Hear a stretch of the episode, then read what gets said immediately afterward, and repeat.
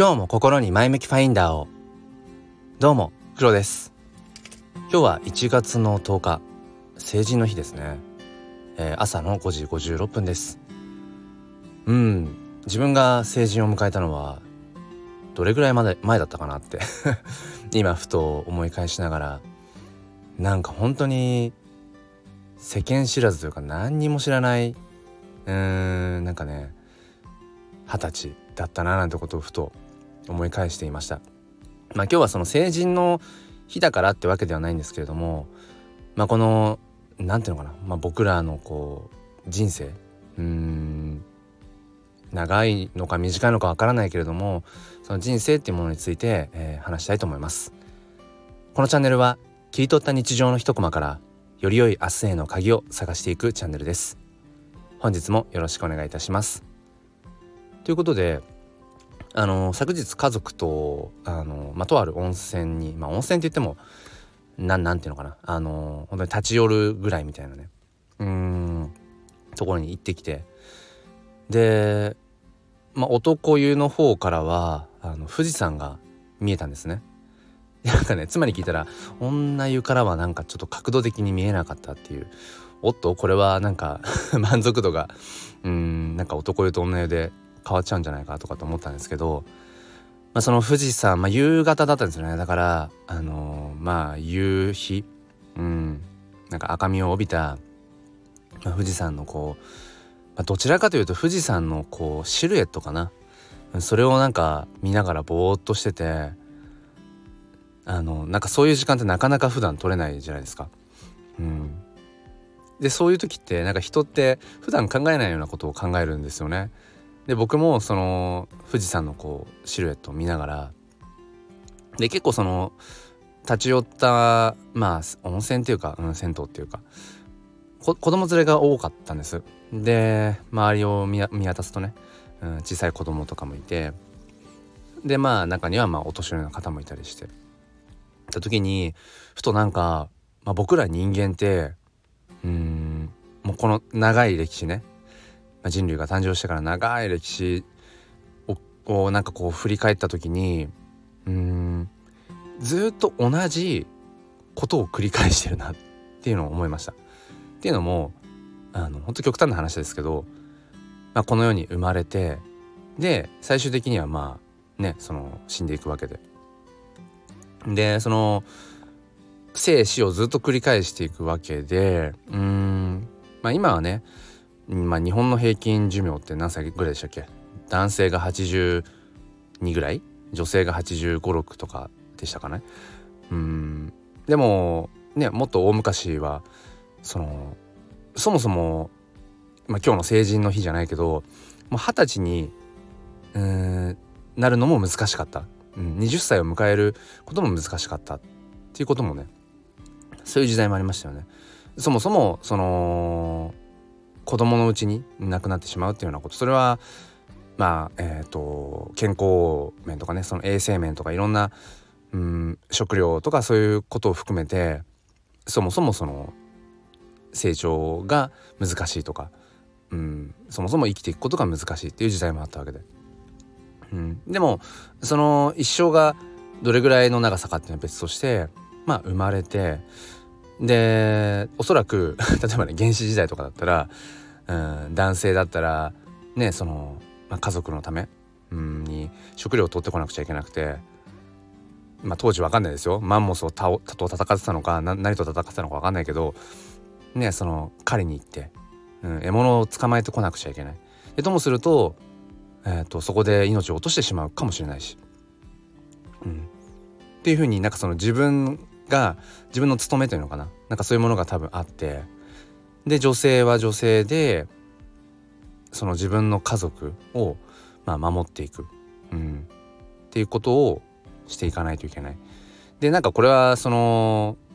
脳科学的な部分でもね僕らの脳っていうのはその原始時代の頃から対してさほど変わっていないっていう話らしくて要は今お話ししたその原始時代の頃のあの要は男の人は、えー、獲物を捕まえに行く。だからうんと割割と何て言うんですかね空間認知能力みたいなものがあの備わっている、備わっている。だからああの辺に敵が敵というか獲物がいるぞとか、うん、なんかそういうことをこう把握しやすいようにあの長官っていうんですかね。あの鳥が空から飛んでるように。なんか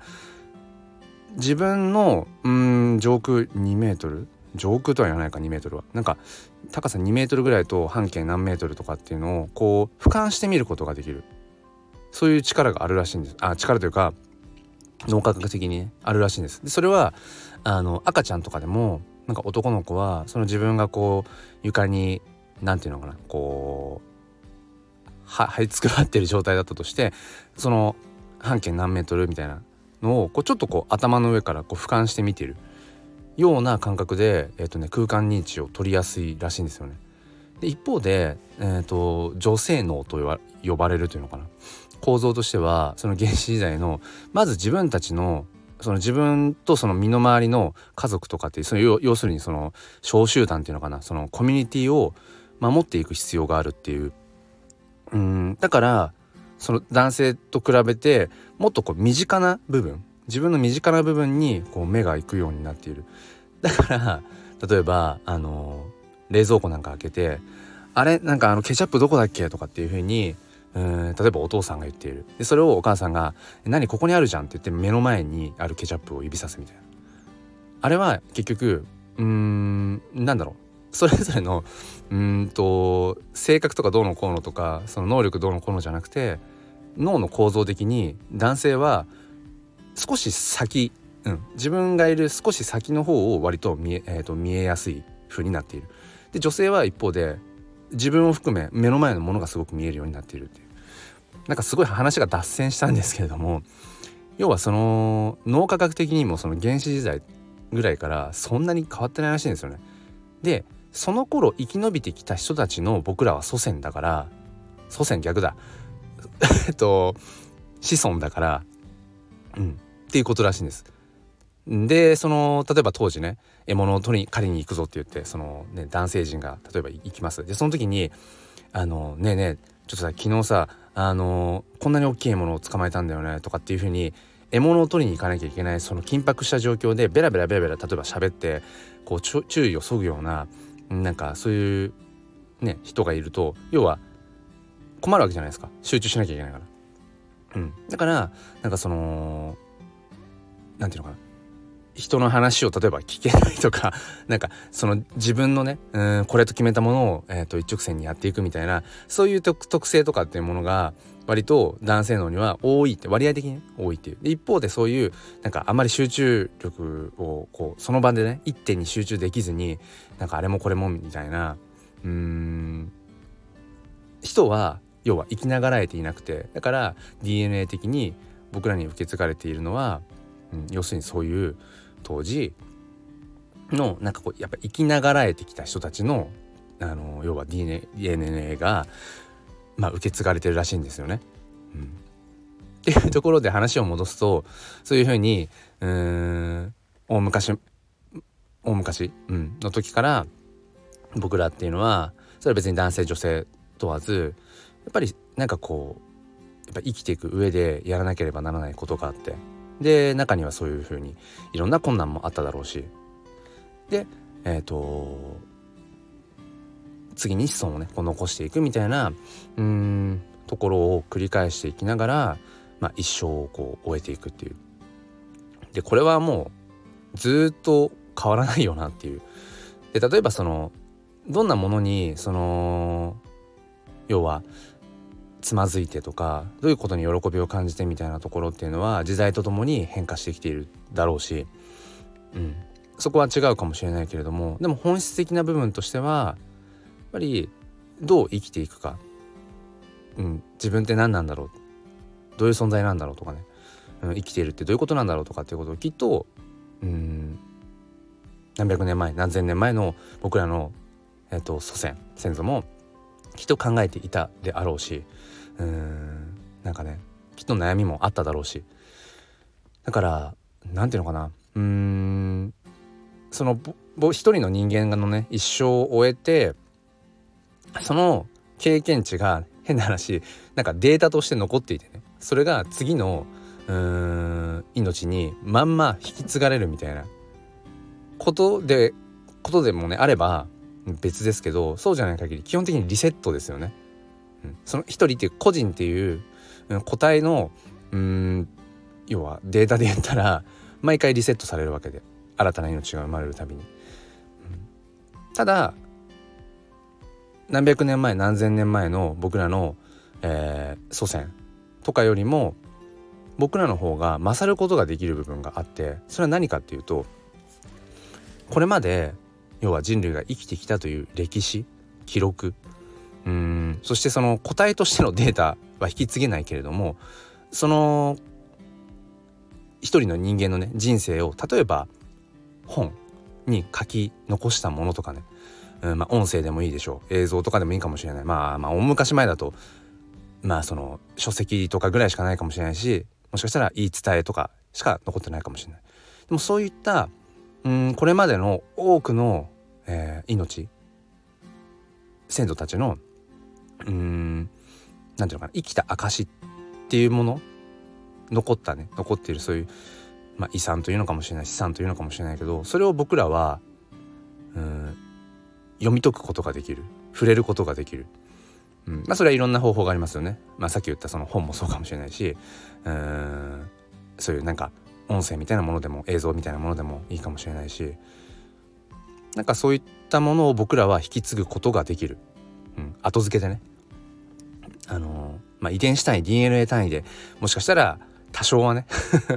なんか受け継いでるものもあるかもしれないけどその情報として、うん、僕ら取り入れることができる。これまでの人間の多くの失敗とか成功っていうもの、うん、そういう意味では人類史上一番やっぱり進化していたいと思うし進歩していたいし一番先頭を歩いていたいなってことを思いました。昨日のその赤富士をねのシルエットを見ながらふと。その時になんか自分のねその今ちょっとこう悩んでいることとかっていうのがすごくちっぽけに 思えたりして、うん、人間の長い歴史で見たらね。でも今この瞬間を生きているのは他でもない僕自身自分自身なわけでそんな自分がやっぱりどうありたいかどう生きていきたいかっていうことはやっぱりそれが最大級の今の僕の人生の一番のテーマ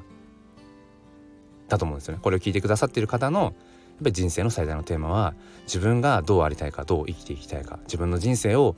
どんな人生として生きたいかっていうなんかねそんなことを、えー、と思ってでなんかなんていうのかな、えー、とその僕が昨日入っていた温泉の近くの近くじゃないなんか別のなんとかの湯とかで分かれてるじゃないですか。でこうすぐ隣のなんとかの湯に入っているなんか小さい子を見て、うん、なんか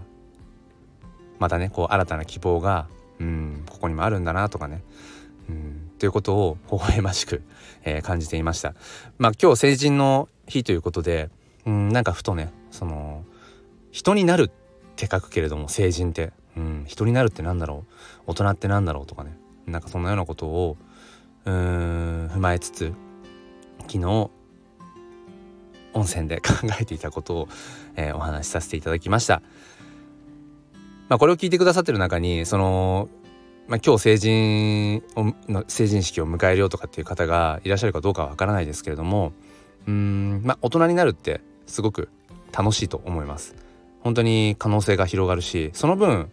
責任はね、えー、全部自分っていう局面がどんどん増えていくけれどもでも自分で責任をその負った状態で何か選択できるっていうのはやっぱり回り回って面白いと思います。えー、ぜひねあのいろんなことに挑戦してほしいなと思うしちょっとまあ先を歩いているうん先輩としての僕もねうんなんだろうななんか少しでもこうあそういう生き方もあるんだなっていうなんか刺激になるようなねあの背中を見せていけるような、えー、生き方をこれからもしていきたいななんてことを思います。今日はいつよりも少し長く話してしまいましたが、うん、話したいことは話せたかな。ということで、今日も良い一日をお過ごしください。ではまた。